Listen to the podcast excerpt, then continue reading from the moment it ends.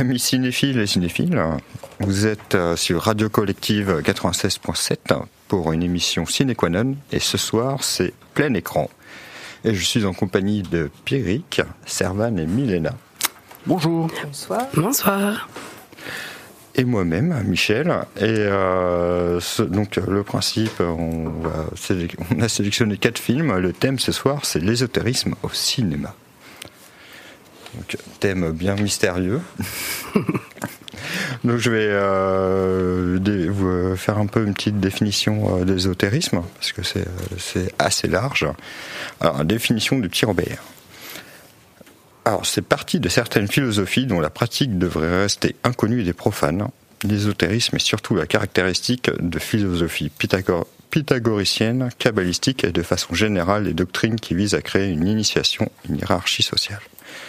Et l'ésotérique, c'est le mode d'expression d'une œuvre qui est incompréhensible, qui n'est compréhensible que des initiés, hermétiques, abstrus, abscons et mystérieux.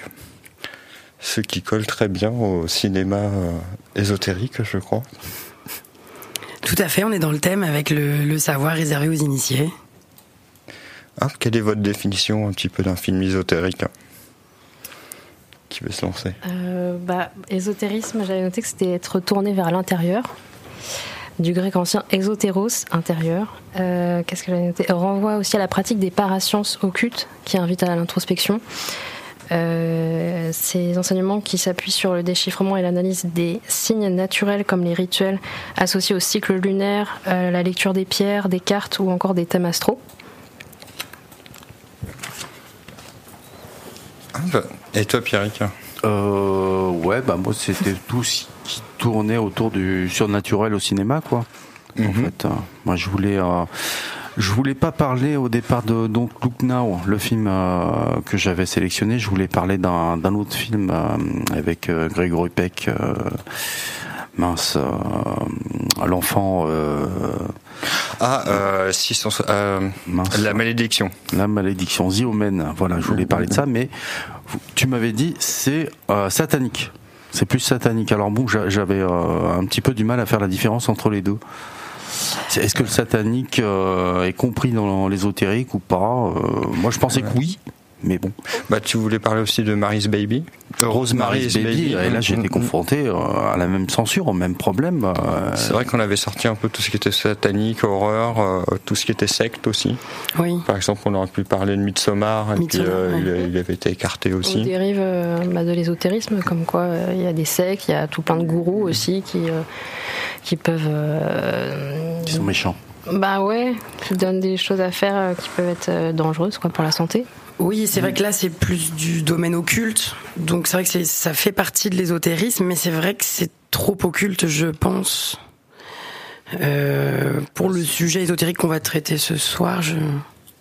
Oui, c'est ça. Peut-être que c'était peut-être trop. Ouais, peut-être trop. Pour moi, l'ésotérisme, c'est euh, le mystère que souvent c'est et puis après ça peut être des mystères de plein de façons différentes. Ça peut être euh, des mystères sur euh, la conscience de soi-même. Ça peut être des mystères euh, liés aussi à la conscience bah, du paranormal du mystique du, monde en fait de la perception du monde tel qu'on peut le voir. Et ça peut être sur tout un tas de niveaux différents que ce soit sur l'histoire humaine ou de la petite histoire de la grande histoire.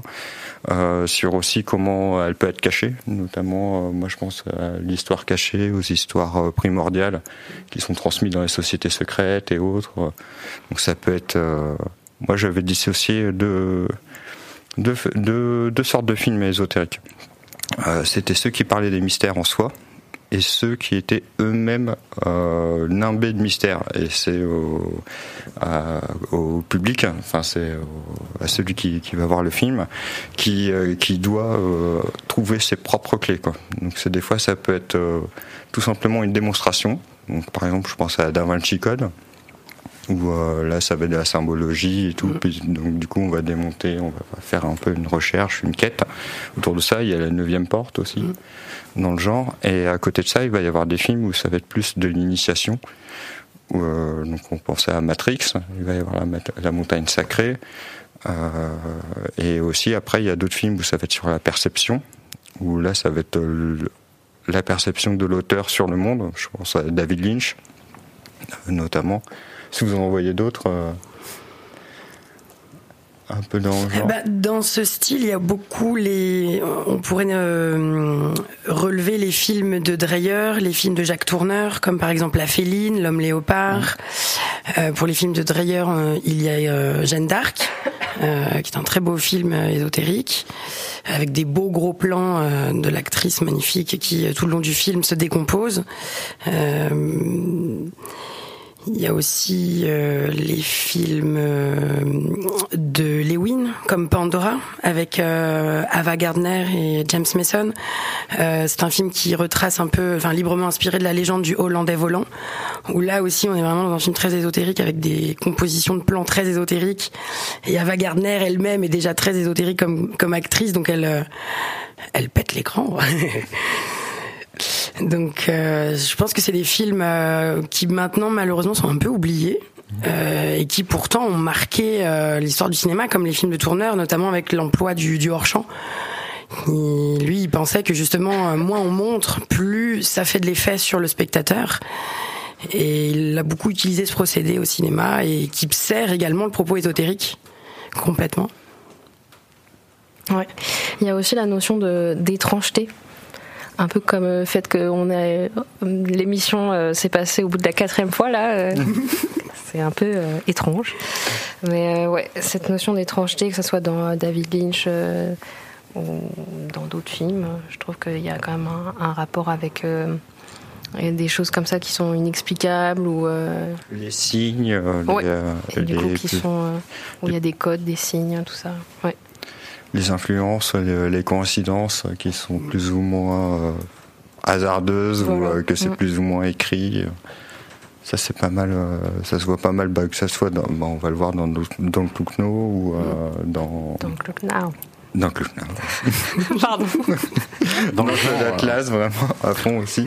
Dans le genre, avec des signes, il y avait l'antre de la folie aussi, qui aurait pu euh, rentrer dans le thème, euh, qui était pas mal quand même. Bah, la perception, en fait, la perception du monde, et c'est vrai que du coup, le monde peut être euh, étrange, et c'est aussi ce qui est super dans, bah, notamment Lynch ou bien du Carpenter, euh, pour euh, parler de l'entre de la folie, où euh, des choses habituelles, des contextes habituels peuvent d'un coup paraître totalement anormales. Je pense aussi à du Kafka. Ah oui, ah oui, oui. On peut aller très loin, je pense. Des situations inextricables. absurdes. Et il y a aussi l'initiation. Il y a aussi beaucoup de films, l'ésotérisme, c'est aussi l'initiation où on va avoir quelqu'un de normal qui, va avoir un, train de vie et puis qui d'un coup va devoir euh, se surpasser et puis ça va être au, fur et à mesure de ses pérégrinations, de ses voyages. Euh, il y a aussi euh, des analogies, par exemple je pensais à Jonathan Livingstone, le, le goéland. On suit la vie d'une mouette et du coup c'est vrai que bah, ça sort le spectateur. C'est ça aussi le but de l'ésotérisme, c'est que le spectateur en voyant ça devient aussi acteur et se fait projeter dans une autre manière de voir le monde, que ce soit à travers euh, des animaux, que ce soit à travers euh, euh, d'autres styles de vie, ou d'être confronté à autre chose et de sortir de ses zones de confort ou de ce qu'on a l'habitude de, de, vivre. Il peut créer sa propre perception. Mm-hmm. Mm. Et qu'est-ce que je voulais dire aussi? Et, et, en soi, là, je conseille un, livre qu'on a lu, Servan et moi, c'est L'ésotérisme et cinéma de Laurent Atkin qui euh, explore bien le truc, et que pour lui, en fait, le cinéma est en lui-même un support ésotérique. Mm. Parce qu'au final, comme on parlait tout à l'heure, là, il y a des films aussi, quand on arrive, euh, il y a des clés.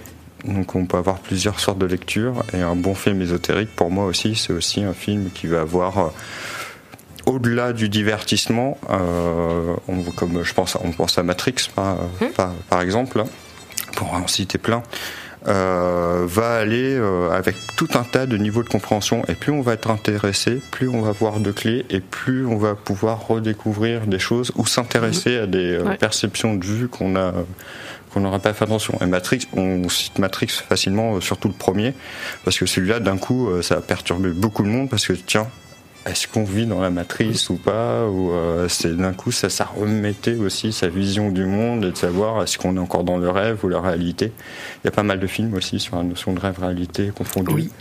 on ne sait plus trop où on en est je pensais à Christopher Nolan avec Inception Ou Vanilla Sky avec Tom Cruise. ou euh, bah, au Mulholland Drive Mulholland qui, en Drive, fait euh, ouais.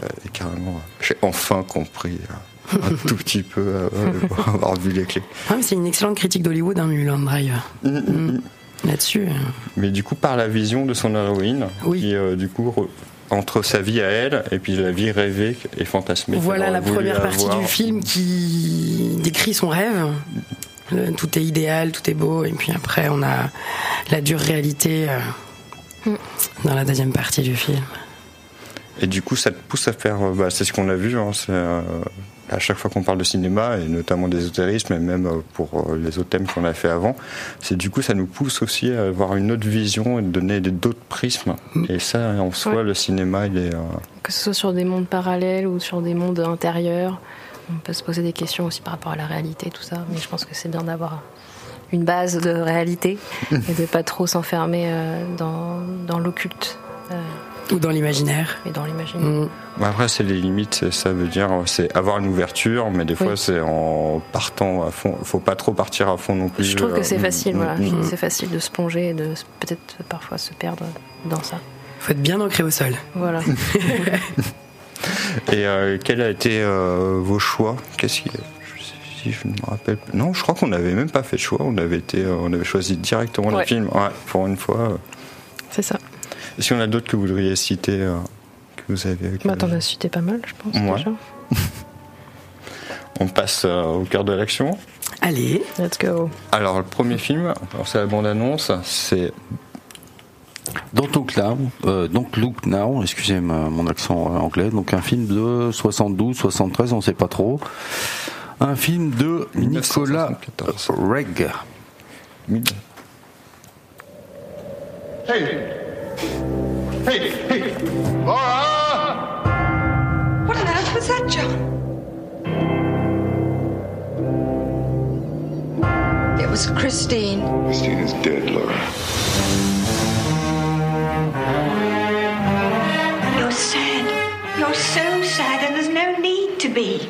I've seen her. My sister's psychic. You can't contact people, can you? She's trying to get in touch with us.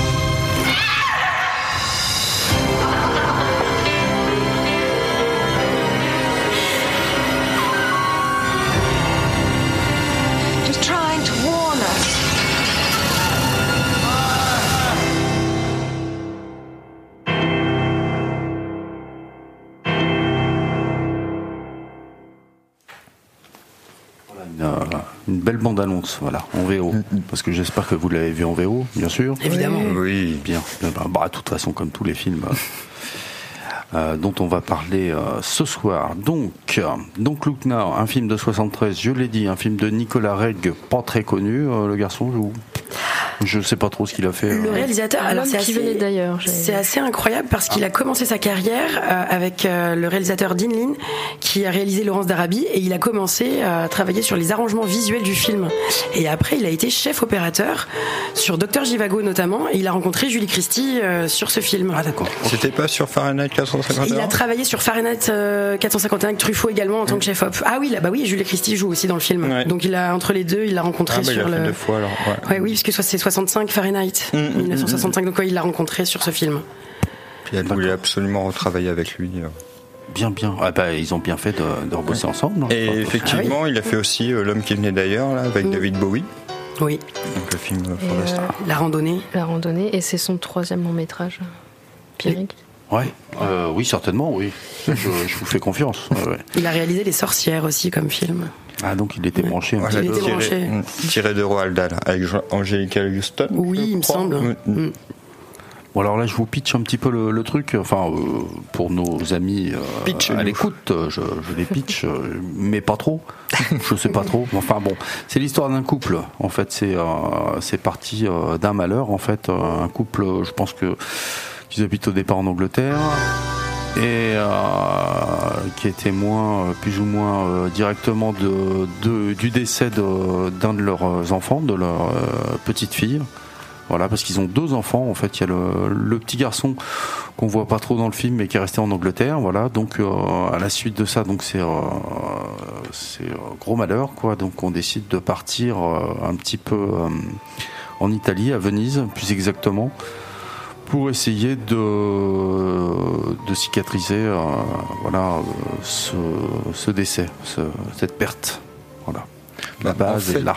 En fait, il part à Venise. euh, donc là, on les suit plusieurs temps plus tard. Ils partent à Venise parce que lui, il fait de la restauration d'églises et de vitraux. Et, euh, et en fait, oui, voilà, ils essayent de se ressouder. Et là, ils sont confrontés à une médium qui euh, leur parle qu'ils peuvent euh, la remettre en contact avec euh, leur fille disparue. Mm, mm.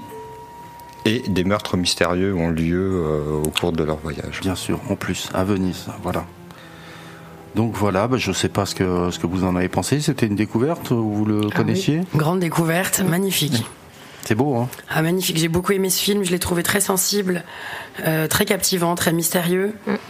Et notamment, il y a une très belle scène d'amour entre le couple à Venise que j'ai trouvé vraiment merveilleuse et vraiment étonnante de sensualité. Je trouve aussi. Hein, c'est rare au cinéma de voir autant de sensualité, d'intelligence, Ouais, de retenue de la chair, de- de retenue.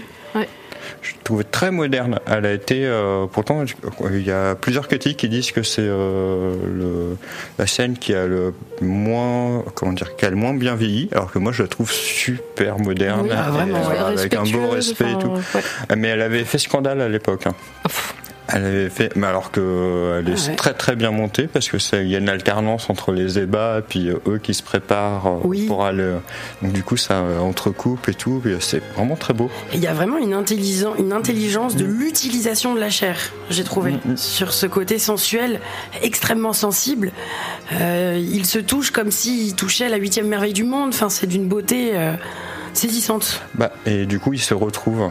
Euh, de, parce que c'est vrai que les couples qui subissent la mort d'un des enfants, c'est ce qui peut créer des grosses tensions et puis euh, complètement casser la libido et puis le- l'équilibre entre deux. Et c'est vrai que moi j'ai trouvé le film assez lumineux et Mm. pas du tout anxiogène. Oui, C'est exactement. vrai que alors qu'au départ c'est c'est assez dramatique Mm. et en fait au fur et à mesure on voit qu'il y a beaucoup de, de, re- de bienveillance l'un envers l'autre Oui. et qu'ils essayent de qu'ils arrivent à se ressouder justement on sait pas comment ils ont vécu la perte euh, directement mais là en tout cas on voit plus une phase de reconstruction du couple De plutôt que reconnexion, de. Il y a quand même euh, une anxiété euh, Oui. peu à peu euh, qui naît à cause de la ville. Enfin, je sais pas si c'est à cause de Venise ou quoi, mais ou à cause de ce qui se passe Et dans qui la ville. vient pas de la ville en fait, qui vient de. On se rend compte donc euh, pourquoi il est ésotérique ce film, c'est qu'on se rend compte que le héros euh, John en fait a des a la perception est plus ou moins médium et a une, une hyper perception et voit des choses. Et tout le film est marqué justement par ces perceptions là, des images incrustées dans la pellicule et qui vont amener vers euh, une fin auguste et du coup qui vont faire une espèce de prophétie et qui va être marquée et accentuée avec la rencontre euh, de la médium. Après, il est vrai, euh, pour avoir été à Venise en plein mois de décembre, euh, que c'est une ville vraiment magique, mystérieuse, ésotérique. Et euh, j'ai exactement retrouvé la même ambiance dans le film que lorsque j'ai découvert Venise en plein mois de décembre. En a vraiment, notamment la nuit. Venise by Night, c'est vraiment exactement la même ambiance que dans le film. Il n'y a personne dans les ruelles, on entend le clapotis de l'eau, on entend toujours ces sons aquatiques partout. Et ça berce, et en même temps c'est nimbé de mystère, parce qu'il y a toujours un peu cette petite brume. Et vraiment, l'atmosphère est saisissante de réalité, pour le coup. Ouais. C'est tourné deux ans après euh, Mort à Venise. Je sais pas si vous avez Ah, vu ce, oui. ce film. Oui. qui est quand même assez particulier aussi. Hein. Euh, Là, c'est un peu une ambiance de, de fin du monde aussi. Enfin, on Oui, sait pas trop ce qui va arriver. euh, Ouais. ouais. Et euh, évidemment, c'est la même. euh, C'est vrai qu'on est loin de la Venise euh, de- des festivals touristiques et tout. Et là, c'est plus, ça fait un labyrinthe euh, sombre, obscur. D'ailleurs, ils se perdent tout le temps. Oui. Et c'est vrai que c'est c'est vraiment la ville des mystères. Une musique, une musique euh, donc euh, Romain, euh, merci, euh, de Pino euh, Donaggio. J'essaye de gérer ça. Merci, hein, c'était c'était bien. Il faut se rappeler de la musique aussi, c'est important dans le film, ça fait partie de l'atmosphère. En parlant de la musique, Brian euh, De Palma avait adoré le, le compositeur Pino Donaggio et il l'a utilisé euh, justement, il a travaillé avec lui pour cette film euh, après. Ouais, oui, donc Carrie, Pulsion, Blowout, etc. Voilà. Ouais, C'était sa première composition. Oui, j'ai vu ça, j'ai vu ça. la première fois et euh, Nicolas Roeg cherchait justement à avoir un- quelqu'un qui savait pas faire du piano. À la manière d'une petite fille et tout et, euh, et voilà c'est comme ça qu'il l'a engagé. Et euh, il y a aussi Nicolas Roeg euh, ah oui c'est adapté euh, d'un livre de Daphné du Maurier qui ne regarde pas tout de suite et qui a été adapté trois fois par Alfred Hitchcock. Euh, notamment euh, Les oiseaux euh, Ah, tu veux dire l'auteur oui pas le pas ce roman en fait. Non, euh, non, pas ce roman. Oui, oui, Euh, le- voilà, l'auteur a été adapté euh, trois fois euh, par Hitchcock. Donc euh, il y a eu Les Oiseaux, L'Auberge de Jamaïque et, Et Rebecca, et. Rebecca. Et euh, notamment, on retrouve, euh, je trouve, une ambiance Hitchcockienne assez euh, présente. Et notamment, je trouve, c'est surtout au moment où il y a sa, son fils hein, qui a un accident. Donc sa femme part en Angleterre pour aller voir ce qui se passe. Et il voit, alors que sa femme doit être en Angleterre, il la voit sur un, un bateau, sur une barque accompagnée des deux médiums. Et là, on est en mode Hitchcock à bloc. Genre, c'est oh, paranoïa. C'est, euh, il y a. Ou Vision. Mais sur le coup, moi je l'avais vu en mode paranoïa. Là, je fais oh ça Ah y est, c'est bon, il y a un complot, euh, il y a quelque chose qui se passe et tout. Ouais, Et, on sait euh, pas j'ai s'il la voit vraiment en fait. Pendant un moment, euh, il nous met le doute en fait le, le réel parce qu'on on la voit toujours de dos ou on, enfin on sait pas du tout. On sait pas. Bah du coup, il va voir la police, il est, euh, il est suspecté à tort, et puis en fait, au final, il s'avérait que c'était une vision de, de son avenir, de ses propres funérailles. Et euh, ça, c'était super, euh, tout ce côté euh, faux semblant de- du film. On a le droit de spoiler alors. Oui. Ouais. Bon, allez. Bon, on l'analyse. hein. Allons-y. Mais oui. Du coup, il a des visions, enfin dès le début, même euh, par rapport à la mort de, de sa petite fille, Oui. on- avec cette superposition de rouge là, de sang, on se demande si du coup il n'a pas euh, pressenti quelque chose. Et c'est lui d'ailleurs qui la, qui la trouve euh, Qui essaye de la sauver. et qui Ouais. essaie de la sauver. Ouais. Le rouge est important hein, dans le Très. film. Oui. Oui. Ça symbolise la, la couleur de la mort dans le Il y film. a la petite Oui. fille, euh, du rouge à peu près. Il y a euh, la petite fille, il y a le sang, il y a le personnage mystérieux qui croise plusieurs fois, qui ressemble à sa fille, qui a un manteau rouge. Voilà. euh, Qu'on découvre à la fin du film. La petite fille, elle a pas un manteau jaune? Ah, peut-être, Mm, mais moi je- je vois du rouge. Elle a un Mais moi manteau. aussi, je vois rouge. Il me semble qu'elle a... Non, non, non, elle a un manteau rouge. Parce Ouais. que justement, le, le personne, donc on voit qu'il y a un sérieux. Ce qui est sympa là, c'est qu'on suit vraiment que autour du couple. Après, il y a plein d'événements mystérieux qui se créent. Et en fait, ce qui fait la bascule aussi à un moment donné, c'est que la médium annonce à, sa femme que euh, il va avoir que son mari doit quitter Venise parce qu'il va avoir un accident euh, mortel. Donc du coup, il se retrouve euh, un peu enfermé aussi, une petite paranoïa avec ça. Puis en fait, on se rend compte que c'était annoncé dès le début du film, qu'il avait déjà euh, Mm. eu euh, cette vision-là. Et, euh, et cette voyante euh, est vraiment. euh, Enfin, l'image de la voyante dans ce film est très caricaturale, quoi, parce que. euh, elle est en transe quand elle voit, elle voit quelque chose. Elle, euh, Puis elle est aveugle. Donc Ouais, une voyance, euh, une voyante, voyante aveugle, aveugle, euh, ouais. c'est quand même, euh, voilà, c'est intéressant. Et très mystérieuse aussi dans ses propos, dans ce qu'elle dit. Euh, comme si elle parlait par énigme, un peu.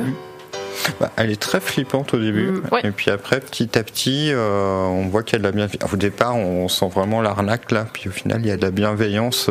Ça, ça tourne. Oui, de la douceur, de la bienveillance. Parce que lui, il y croit pas trop. lui, il est Elle- méfiant. Mm. Ouais. Comme beaucoup d'hommes euh, par rapport à ce genre de choses. Oui. Et comme oui, oui. beaucoup de femmes, du coup, se, elle, se, elle est à fond. Enfin, la, la mère, Oui. euh, enfin, elle se raccroche, je pense. euh, Bah, au elle fait, dev- euh, Puis elle est à l'aise avec ce qui- ce nouveau monde qui s'ouvre à elle, ce monde spirituel qui s'ouvre à elle. Elle est à l'aise. Oui. Bah, elle devient heureuse et puis elle, euh, du coup, elle est plus en accord avec la, à accepter la mort de sa fille. Mm. Et d'ailleurs, il y a l'incompréhension avec des, il y a des conflits avec son mari qui justement comprend pas que d'un coup elle devient euh, si heureuse et puis qu'elle se part là-dessus, quoi, pour lui, il se plante un peu. Oui, parce qu'elle a vraiment évolué sur le sujet, tandis que son mari, lui, il involue, il régresse presque. Euh, Il a peur, en fait. Il Et est finit par se perdre. Voilà, il se perd complètement et il n'écoute pas son intérieur. Il n'écoute pas son intuition, il n'écoute pas ce qu'il y a au fond de lui. Euh, tandis qu'elle, elle est vraiment dans l'introspection, dans l'évolution, dans essayer de comprendre. Et dans la mise en scène, c'est bien montré avec l'utilisation du miroir. Euh, Il y a des plans où il y a une, euh, des miroirs qui sont euh, face à face et qui vont créer une infinité de miroirs dans la salle de bain. Je sais pas si vous vous rappelez de ces plans-là. Et là, on a toute l'introspection du personnage qui retranscrit toute l'infinité de, de possibilités. Comment il se perd sur toutes les possibilités qu'il peut y Voilà, exactement, et- le côté labyrinthique. Mm. Mais d'ailleurs, euh, dedans, il est tout le temps perdu. Il est toujours à la recherche de sa femme. Il perd son chemin. Il Oui. est, euh, il est En même temps, ça régulièrement. peut se comprendre hein, face à un événement comme ça. euh. Enfin, Oui, oui, oui, carrément. Mais, la mise en scène le met toujours dans cette situation-là. Et euh, il y a aussi quelque chose qui était marqué que j'avais euh, lu, euh, c'est la compréhension féminine. C'est-à-dire, en gros, pendant tout le film, les femmes se comprennent très bien. Oui. Donc on est dans un pays étranger. Ce qui est sympa, c'est que c'est accentué parce que l'italien est pas traduit. Et lui, il a toujours du mal à se faire comprendre. Et euh, sa femme a jamais eu de mal à se faire, euh, Ouais. à discuter avec les autres et tout. Et pareil avec les médiums. Et euh, il y a même un moment là, c'était rigolo, j'avais pas remarqué ça, quand quand il y a le- son petit garçon qui, qui a un accident, donc il y a sa femme qui va à l'école. Et euh, il y a un moment, il discute avec le directeur pour savoir un peu la situation. Le directeur n'arrive pas à expliquer le truc. Et du coup, c'est sa femme qui prend le relais pour expliquer à son mari. Oui. Et en fait, tu as tout un tas de répétitions de scènes comme ça, où les hommes n'arrivent pas à se comprendre. Et c'est les femmes qui font les médiatrices euh, à côté. Mm, tout à fait. Et aussi, euh, ce qui rejoint ce que tu dis, c'est le fait que Laura comprenne la force de ce nouveau monde invisible. Ça va en- ensemble. Oui, ce qui fait que à la fin, quand, donc, quand il y a les funérailles euh, de, de son mari, elle sourit Oui. quand elle est sur la barque. Et ça, c'était une volonté de- du réalisateur. Et au départ, l'actrice comprenait pas pourquoi elle devait sourire. Mais en fait, c'est parce que c'est- elle sait que son mari est parti retrouver leur petite fille. C'est ça. C'est le sourire euh, qu'on pourrait appeler bouddhique, Mm, euh, le sourire serein. C'est pas, tu il y a une pas. quiétude. Voilà. Elle est dans une quiétude. Elle sait que son mari va bien. Il est avec sa fille. Et le sourire intérieur, on Mm, pourrait mm, l'appeler. Ah non, il était très doux, Mm. très, très beau, très fort, très sombre. C'est vrai que bah, il est considéré comme un giallo. Oui, oui, Ah. oui. euh, je- J'allais me poser la question est-ce que c'est vraiment un giallo ou pas? Les giallo, euh, j'en ai vu quelques-uns euh, de cette qualité, euh, pas souvent en fait. Il est un petit peu au-dessus du, du giallo. un- Bah, D'ailleurs, il est considéré il est dans les 20 meilleurs films britanniques. Il est considéré comme euh, dans les 10 premiers euh, films d'horreur. c'est vrai qu'il est très apprécié. J'ai vu Mm, euh, mm, des, mm. belles- des beaux retours. Ouais. Mm. Ouais, c'est au niveau critique et tout. Mm. euh, C'est vrai qu'il y, a des- il y a des tableaux aussi ésotériques qu'on voit, euh, notamment la carte du pendu avec les meurtres qui se déroulent à Venise. À un moment donné, on voit un corps qui est extrait de l'eau et le corps forme euh, la carte du tarot, euh, le pendu. Avec, les jambes avec la jambe croisée, la jambe droite. J'ai même pas relevé Oui, ça. tu vois. euh, tu l'as pas vu, d'accord. Et euh, j'ai trouvé que euh, oui, c'était intéressant d'y trouver cette, euh, enfin, la- ce symbole-là. Mm. Euh, tout comme le miroir, ah oui, ce, que j'ai oublié de dire, c'est que le, le, le miroir, il est vraiment dans la symbolique de la mise en abîme euh, par la multiplicité des images sur l'écran et, du double.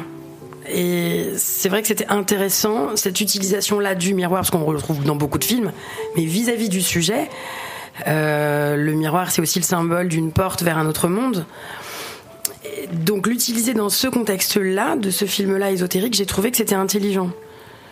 Bah, je pense que c'était pour marquer euh, son hyper-perception, sa Oui. capacité. euh, Aussi, Et euh, je pense à un espèce de monde, monde intérieur. Quoi. Voilà, Comme il y a un aussi autre le- monde voilà. intérieur possible. le double, ouais, la, la mise en abîme. euh, Et en fait, il doit être perdu face à ça. C'est qu'il voit trop de choses et puis du coup, il ne sait pas les interpréter. Et c'est ce qui le mène à sa perte. Enfin, on le sent, Voilà. ouais, pas- ne pas maîtriser forcément Mhm. ce- son don de, de voyance apparemment. Ouais.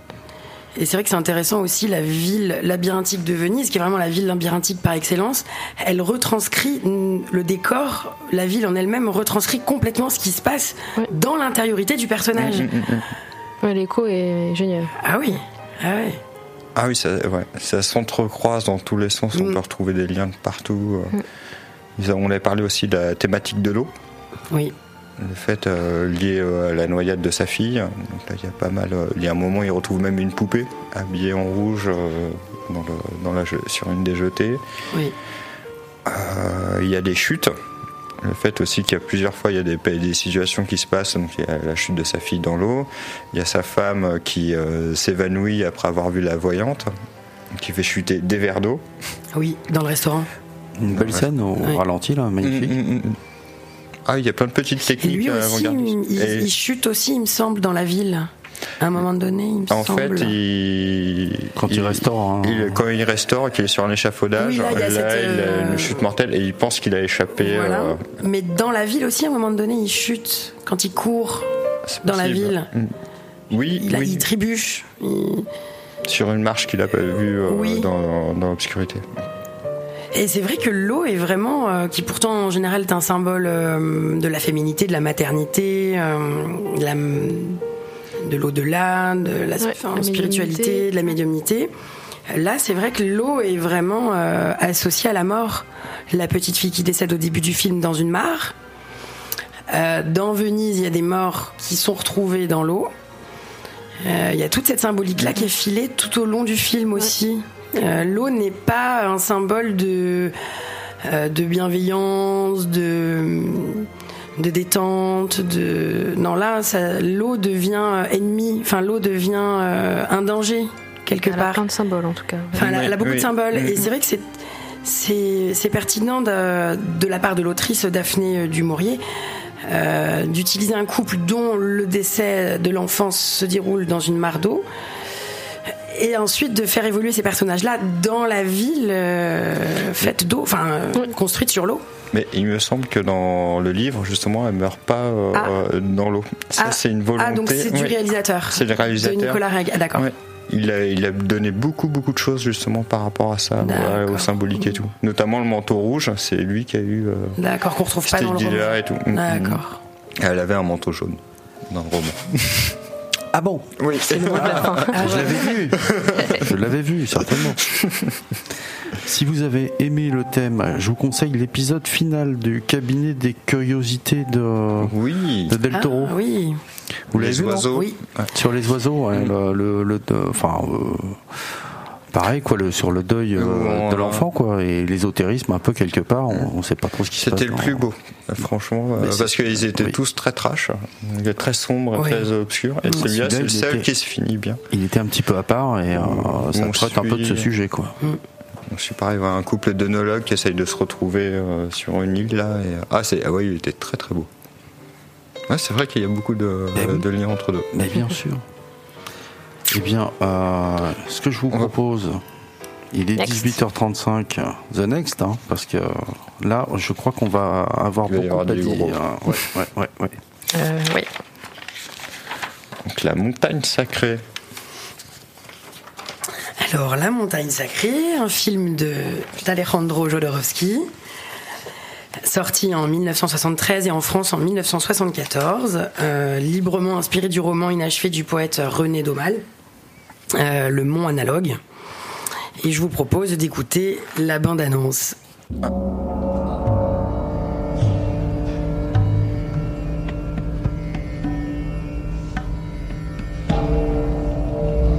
You want to know the secret?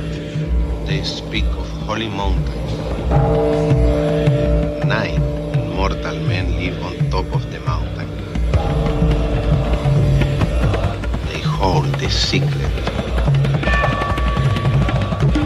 conquest of death.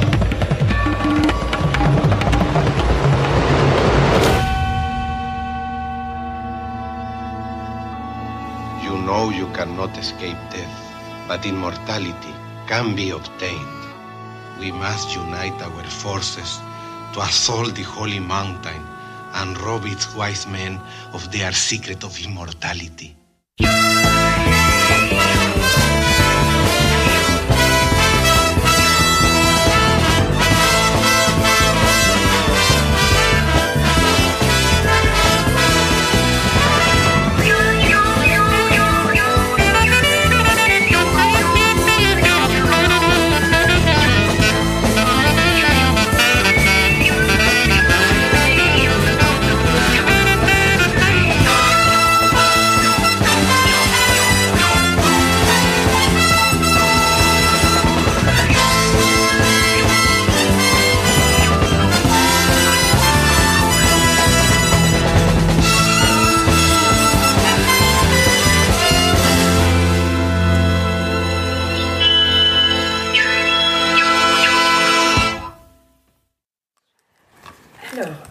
Après cette belle bande-annonce et cette très belle musique, il faut savoir, petit fait euh, marrant intéressant, c'est que le film a été en partie financé par euh, Alan Klein, le manager de John Lennon.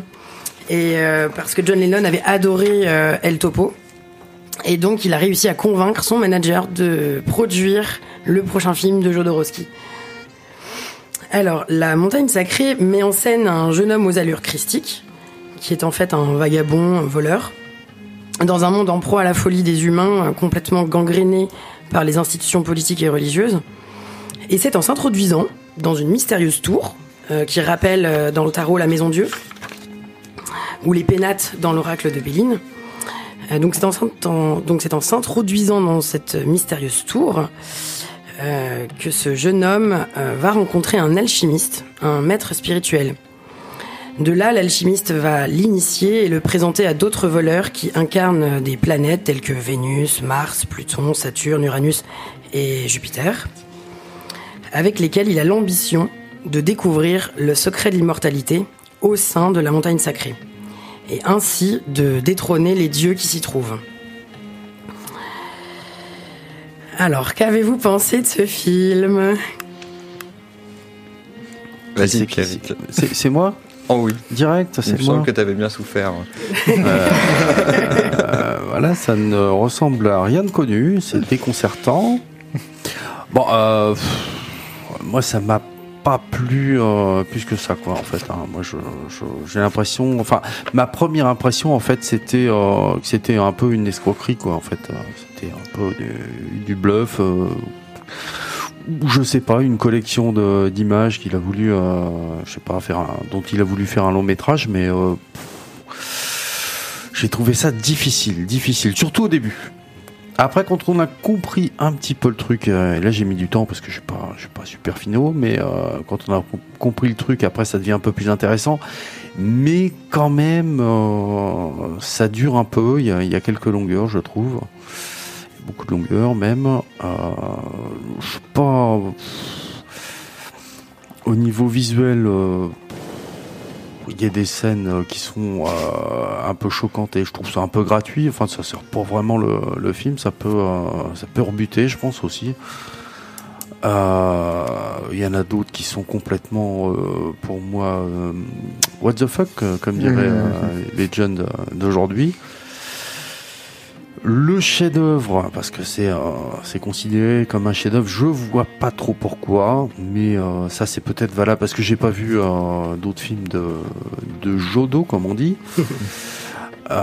C'est peut-être valable pour tous tous les autres. Hein, je sais pas. Le topo, apparemment, il est super reconnu aussi, mais j'avoue que là, ça m'a coupé un peu l'envie de- de- d'aller au-delà. Voilà. Je je sais pas trop quoi euh, en penser. En fait, vous allez euh, vous allez m'aider, je pense. Je pense que l'émission va me peut-être me redonner envie de, enfin de me donner envie de le revoir à nouveau. Je pense que c'est peut-être que c'est ce genre de film dont il faut une deuxième lecture, tout comme d'autres dans les dans la prochaine émission. Je pense à Twin Peaks ou des trucs comme ça. Bah là, c'est Euh, c'est vraiment celui le un des plus difficiles. Ah ouais quoi Oh, oui, Très quoi, peu ouais. Au final, donc Loupno, c'était le plus facile. Les Euh, trois autres là sont euh, chacun chacun à leur manière un peu barrés. C'est compliqué. Hein, Mais celui-là, c'est le hein. plus fou, euh, le plus fou track. hein. C'est vrai que c'est. Après, c'est vraiment une découverte. hein. C'est un cinéma, moi, je, je, que je connais pas du tout. hein. Moi, je suis plutôt un, classique de, de classique. hein. Tu disais, ouais, des, des quatre films. bah, le mien, c'est plus, plus facile d'accès. Là, grâce à vous, là, j'ai plongé un peu dans le, dans l'inconnu. hein. Waouh, waouh, waouh, ça fait drôle. Mais c'est euh, une petite claque, c'est bien. euh, des fois, quoi. Savoir que ça existe. Oui. Voilà. Bah, c'est vrai que Jodorowsky se fiche complètement des conventions. Il les fait voler en éclats, mais alors avec une insolence et un plaisir complètement fou. Et euh, il jubile même. euh, il a vraiment voulu euh, faire un film différent avec peu de dialogue. Euh, Il y a quelques monologues, mais il voulait euh, avoir des acteurs euh, qui jouent leur propre rôle. Il voulait un tyran pour jouer un nazi, il voulait une prostituée pour jouer une prostituée. Il a tourné en décor réel. Il a eu des soucis justement parce que euh, pour certaines scènes au début du film, il a fallu que certains techniciens se déguisent en policiers pour euh, changer la circulation euh, dans les rues pour pouvoir tourner euh, tranquillement. Euh, il y a eu des soucis parce que il- on lui a fait savoir euh, qu'il n'était pas le bienvenu pour ce genre de choses. Donc il est vite vite parti à New York faire le montage euh, du film, de peur qu'on lui enlève le- les rushs. Et hum, c'est vrai qu'il tourne avec une dérision complètement euh, euh, virulente et en même temps très créative euh, le- les institutions politiques et religieuses. Euh, il attaque hein, beaucoup. Il est argentin, hein. enfin franco-argentin, c'est ça. hein. Euh, oui, euh, recadrer aussi, d'origine ashkénaze aussi. Et euh, chilienne, je crois. Euh, oui.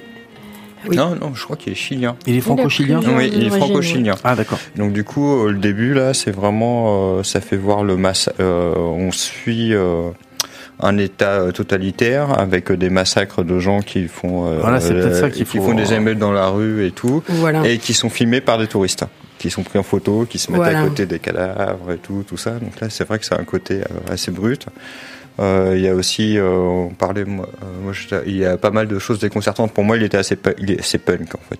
Oui, c'est un film. euh, Le côté de dynamité, euh, Oui. beaucoup de vision et tout. Il y a notamment la conquête des, qui- des conquistadors Ah oui, avec, avec, les crapauds. grenouilles, Les- la les séquence crapauds, des c'est crapauds génial. là. Ah, c'est génial. J'ai trouvé que c'était d'une inventivité, mais folle. Petit Mais- crapaud. Oui, Ah là, mais par c'est contre, ça. oui, c'est- En ouais. fait, on est partagé entre la. C'est vrai que la première fois que tu vois ça, que tu es projeté, t'es entre. Moi, je vois toutes les séquences de nudité aussi. C'est tout est euh, comment dire euh, brut cru, quoi. Ah, Ouais. Tout est cru. Voilà. Chercher le mot, c'est très très cru. La, la, la première partie, les, en fait, c'est en trois parties. Entre le Jésus qui explore euh, le monde, la Voilà. Jésus, euh, la découverte de la- euh, qui découvre l'alchimiste. L'initiation. Après, après, il y a les, la première initiation Mm. de l'alchimie. Après, il y a la présentation là des neuf planètes, où euh, qui à chaque fois, donc chaque planète correspond à un aspect sociétal. Il y a l'artiste, le marchand d'art, donc là qui fait voir que l'art est en série décomplexé. Euh, je crois qu'il est mis par. D'ailleurs, le Christ est fabriqué en série. C'est Mhm. très intéressant. Là, toute la séquence où on voit le Christ fabriqué en série euh, face à ce jeune homme qui ressemble physiquement à l'image que l'on se fait du Christ. On le moule d'ailleurs. Oui, on le moule. euh, des- Et c'est vrai que c'est le Christ est chosifié, marketé, reproduit en série. Euh, donc il y a toute cette critique là idéologique euh, très intéressante. En plus après le, le jeune homme qui ressemble au Christ chasse euh, les gens qui se trouvent euh, dans ce lieu. Donc ça fait un peu comme l'épisode de la Bible où tu as le, le Christ qui chasse les marcheurs du temple. Donc euh, il y a un peu on va chasser les charlates, les charlatans. Euh, Il y a beaucoup d'humour dans ce film euh, aussi. J'ai pas tellement rigolé. moi. Non, non, Bah, t'as pas trop. Oui, ouais. bah, je dirais C'est pas non plus. 18e degré, hein, c'est de l'humour au 18e degré. Je sais même pas euh, c'est quoi le genre à proprement euh, du, du film. fantastique. Fantastique. Je sais- Ah, ésotérique, épique, épique, Ésotérique, ça c'est ésotérique, épique, je dirais. Initiatique mystique. Ah, Initiatique, ouais, mystique, épique. Parce qu'il y a une aventure. Et-. Épico, mystique. Ah, non, j'allais dire anarcho, initiato, mystique punk. Ouais. Parce que, euh, parce qu'au final, il balaye tout. Parce Mm. que même euh, des choses comme l'art et tout, Genre pour lui, euh, l'interprétation de l'art est, est nulle. Euh, que ce soit là où on parlait tout à l'heure, il y avait, t'as les idéologues, t'as des riches, t'as le chef de la police. Mm. Donc en fait, ils pètent tout, qui eux-mêmes, du coup, vont participer à, à la troisième partie, à l'initiation, et briser tous leurs liens pour faire le chemin là pour l'immortalité. Mm. Et petit à petit, du coup, et là, le film, en fait, il en a profité en même temps pour faire lui-même une initiation euh, par rapport à ça. Quand il écrit le film, il a écrit en 40 jours. Et il a visité euh, 40 villes du Mexique. Et à chaque ville, il a écrit une scène. Et qu'il a lié. Donc, du coup, de lui-même, quand il, est reparti de là, il était déjà euh, un peu déconnecté. Et après, il a pris donc, euh, des apôtres, donc les neuf, les, dix, les dix initiés. Et ils ont été sans drogue, sans, euh, en mode euh, sans alcool, Oui, tout ça et à tout. croire. hein. Oui, oui. Bah, c'est ça qui est fou. Quand on voit le film. Mais oui, et quand on voit le film et tout, alors qu'en fait, euh, pour moi, pareil, je pensais que c'était une apologie et tout par rapport à ça, parce que c'est complètement euh, what the fuck et, et halluciné. Et a priori, bah, c'est en mode A7, A7 qu'ils Ouais. ont tourné, euh, qu'ils ont tourné ça. Mm. Et euh, donc il y a vraiment un aspect initiation et tout qu'il a créé de lui-même en fait. Et en mélangeant, euh, là tout à l'heure on parlait aussi, euh, ce qui est fou, on dit que c'est des effets spéciaux fauchés, faits à la main et tout. Moi j'ai trouvé ça magnifique. Visuellement, euh, toutes Oui. les symbologies, on est noyé, que ce soit avec toutes les symboliques euh, liées aux cartes du tarot, que Servan parlera euh, mieux que moi. Euh, liées à la franc-maçonnerie, euh, liées au temple inca, à, à la mythologie indienne, à Euh, oui, à, l'hébreu aussi. Mm, c'est mm. les caractères hébraïques. la sont- cabalistique. hein. La cabalistique sont magiques, oui. Et, euh, ouais, et pour revenir au, au tarot, c'est vrai que moi, c'est ce qui m'a fait accrocher au film. C'est de voir euh, de- comment il s'en est inspiré, parce qu'il faut dire que Jodorowsky, Alejandro Jodorowsky est tarologue. Oui. Il a écrit un livre, La Voix du Tarot. La voix du tarot, avec une euh, co-autrice. Oui. Et, euh, et pendant tout le film, tout le long, il y a vraiment des, des- des échos à des cartes du tarot. Je crois qu'on commence avec le mât. Mm. Et euh, en fait, dans le, dans le jeu de tarot, euh, dans les arcanes majeures, ça commence par le mât. Mm. Si tu es d'accord avec moi, Oui, oui. Léna, parce que je crois que tu connais un peu. Oui. Euh, et le mât, c'est la, la- la personne vraiment qui, qui arrive et qui a tous les possibles et, et qui va commencer à s'incarner petit à petit avec le battleur qui suit, qui est la carte d'après. Et euh, donc ça va jusqu'au nombre 22. Et la dernière carte, c'est la carte du monde. Et donc euh, à la fin du film, parce que je vais pas vous faire chaque euh, carte, mais à la fin du film, donc on voit qu'elles sont toutes les personnes sont réunies. Mm. Et donc il y a ce- ce- cette carte-là qui est, qui est retranscrite. Et je, je trouve ça très intéressant et je le reverrai plusieurs fois pour ça. C'est vrai qu'une fois que tu as, pas- passé ça, là, c'est faut avoir euh, un peu des intérêts. Moi, c'était le côté, euh, ce qui m'avait. Pareil, j'étais comme Pierrick hein, au début. Waouh, c'est what the fuck et tout. Je fais bon, je sais, ça va être intéressant, euh, tout le monde en parle, ça va être un long moment à passer. Puis après, au fur et à mesure, moi, ce qui m'avait raccroché, c'était. Moi, j'aime toute la symbolique. Donc, chercher, par exemple, les yeux, toute la symbolique cabalistique, les. Euh, les initiations, l'alchimie, tout ça, etc. Et ça là-dessus, c'est vrai que c'est bien parce que c'est par scénette et tout. Du coup, c'était vachement euh, L'alchimie, c'est particulièrement instructif là où il transforme magnifique. le caca en or. Ah oui, alors là. Oui, il y a beaucoup de principes hermétiques justement euh, liés à l'alchimie dans ce film qu'utilise euh, Jodo, Euh, notamment euh, les principes hermétiques de euh, ce qui est en haut est comme, ce qui est en bas et ce qui est en bas est comme, ce qui est en haut. Euh, Il y a beaucoup d'autres principes qu'on retrouve, le principe de polarité, le, le principe de vibration. Enfin, je vais pas tous les faire, Ouais. il y en a sept, mais euh, on les retrouve dans le film. Et je pense que plus on revoit le film, plus on peut avoir des clés pour euh, décortiquer les, c'est- bah, les c'est une- éléments ésotériques. Mais c'est un- une encyclopédie de l'ésotérisme, Oh, ce, voilà. ce film. Que ce soit, euh, il, il met vraiment de tout et euh, Avec Jodorowsky comme gourou. avec qui les Jodorowsky. emmène euh, jusqu'à la coup- Mais au montagne sens, sacrée. euh, au sens euh, Parce qu'il joue dedans. du terme gourou. Il joue dedans. euh, donc, Voilà, il- bah, d'ailleurs c'est lui qui fait l'initié. a C'est lui qui joue l'alchimiste. Mm. Ouais. Il y a son Mais fils, son fils qui- aussi. Mais je crois qu'il a créé euh, donc Jodorowsky, il a fait que trois. Bah, il a fait ces trois films là. Euh, euh, Li- euh, Fandoli. Lys, El Topo, qui était en Si. initiatique, euh, qui, a, qui a créé euh, son, euh, sa, sa notoriété. Après, il a fait euh, donc, La Montagne Sacrée. Il a eu le projet Avorté de Dune. Et ensuite, euh, malheureusement. derrière- à côté, il a fait que de la BD. Oui. Après, il a fait, il a fait Avec partie Mobius. des mouvements euh, surréalistes, bah, avec l'Incal et puis euh, je pense au Métabaron, Ça, je connais pas. La caste. La caste des Métabarons. Mm. Là, Est-ce que c'est aussi euh, psyché Oui. Ah oui, oui. Ah, à l'Incal, c'est c'est chaud. hein. C'est métaphysique. C'est chaud dans D'ailleurs, quel sens euh, euh, c'est chaud à, à tout piger quoi. En fait, c'est riche hein, aussi. Oui. C'est riche en Très, très couleurs, en personnages. en- Corto, c'est un bébé à côté. Ouais, c'est pas le même projet, mais euh, c'est adapté en 2023. L'Incal. Donc on va avoir, Mmh. euh, voilà, on n'en a pas fini avec Ah. Monsieur euh, Jodo. Et la case des Métabarons, c'était en mode anticipation. euh, Ouais. Ça me faisait penser à, au départ, je crois que c'était Bilal avec qui il bossait, mais euh, parce qu'on retrouve un peu le, le visuel. Ah, Mais pareil, là, on retrouve, euh, c'est le côté dune. Donc c'est des trucs hyper espace et tout, avec des planètes, avec euh, plein de castes et tout. Gros, gros projet, Ouais, ouais, ouais, c'est des gros. euh, Bah, je crois qu'il a, il a fait plus ça parce qu'il avait plus de liberté. Oui, voilà, il n'y avait pas tous les problèmes de budget, de producteurs euh, pour euh, monter ses films. Et donc dans la BD, il y a toute cette liberté. euh. Il a fondé aussi Panique, un mouvement surréaliste propre.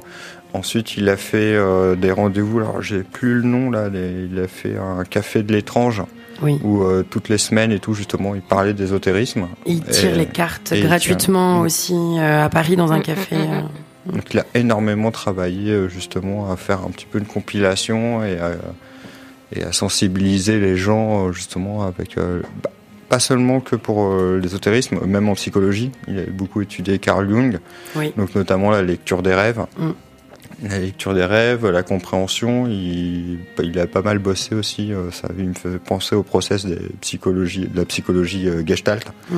qui est de rechercher vers soi-même et puis de se retrouver soi dans le monde et vice versa. Mm. Donc en fait, il- est super intéressant. Moi, je l'avais vu à l'époque, je le voyais que comme un gourou. Et puis euh, en fait, en regardant, mais c'est quelqu'un de très ouvert et qui partage énormément. J'ai rencontré beaucoup de gens du coup euh, qui l'ont rencontré Mm. et qui ont eu des super discussions avec lui. euh, très humble. Je pensais qu'il était complètement égomaniaque. Et, pas du tout. euh, Non, Non, non. Il a fait aussi Psychomagie. Oui. Oui. qui sont plus récents. Le plus récent. hein.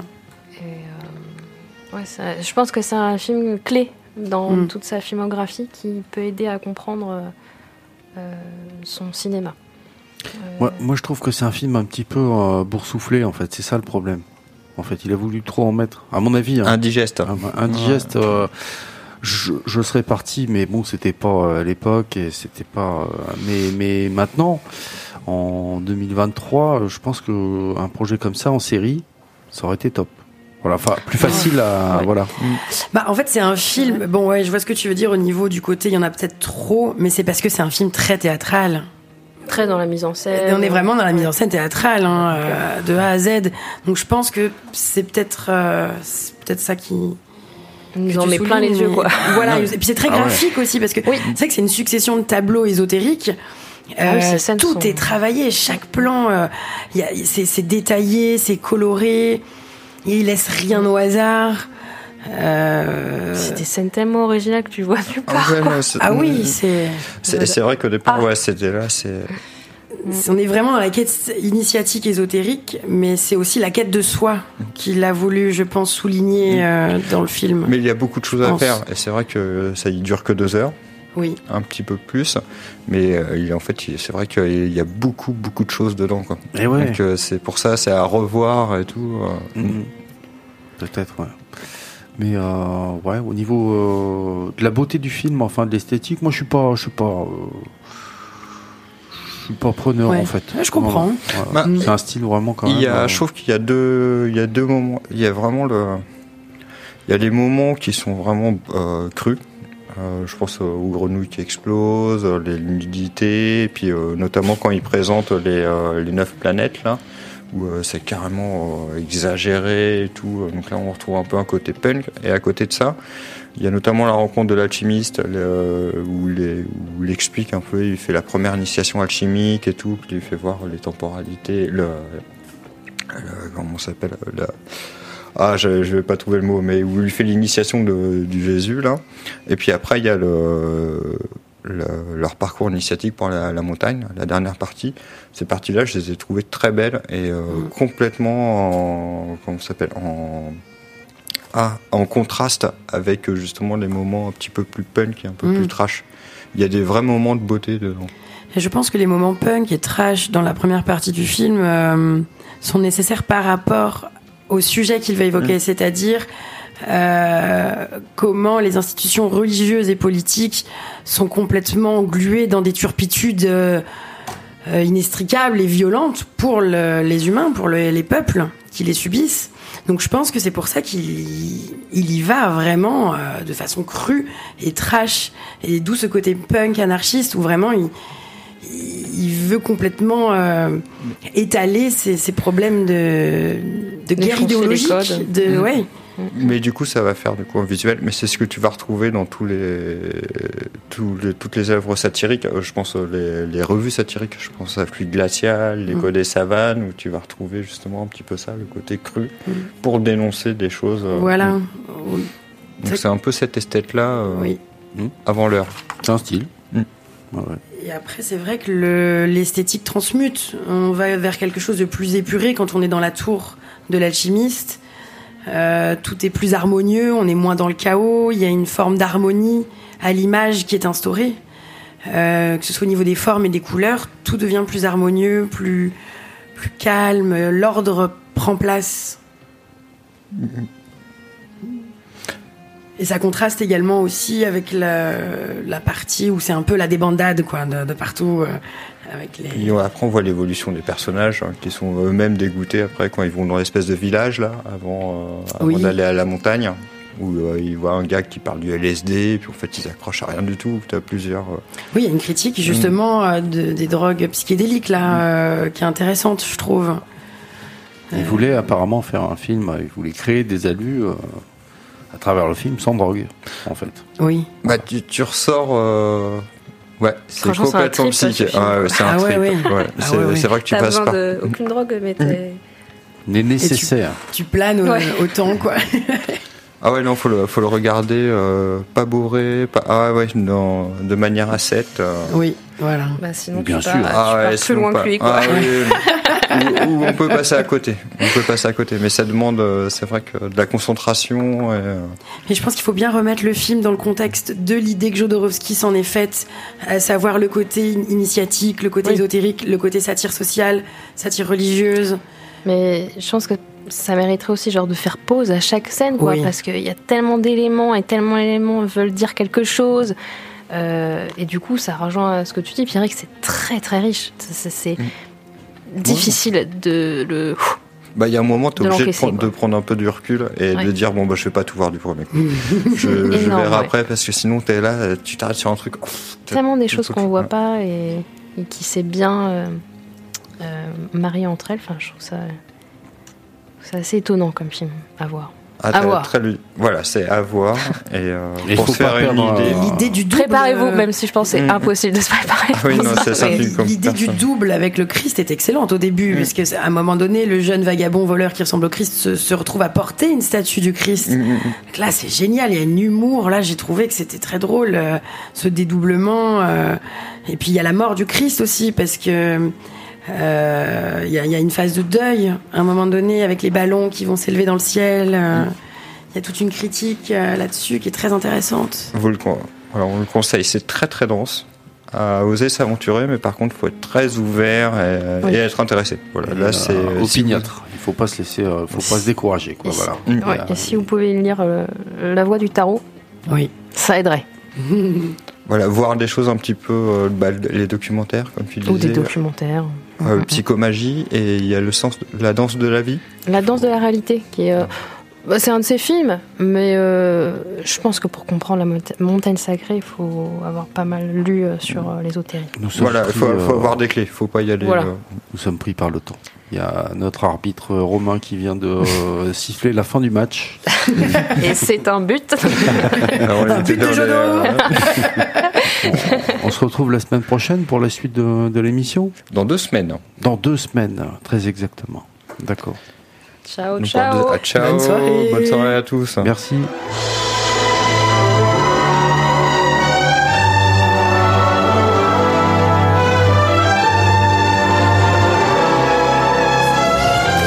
Qu'est-ce que tu en dis On leur fait voir ce film? On leur fait plaisir?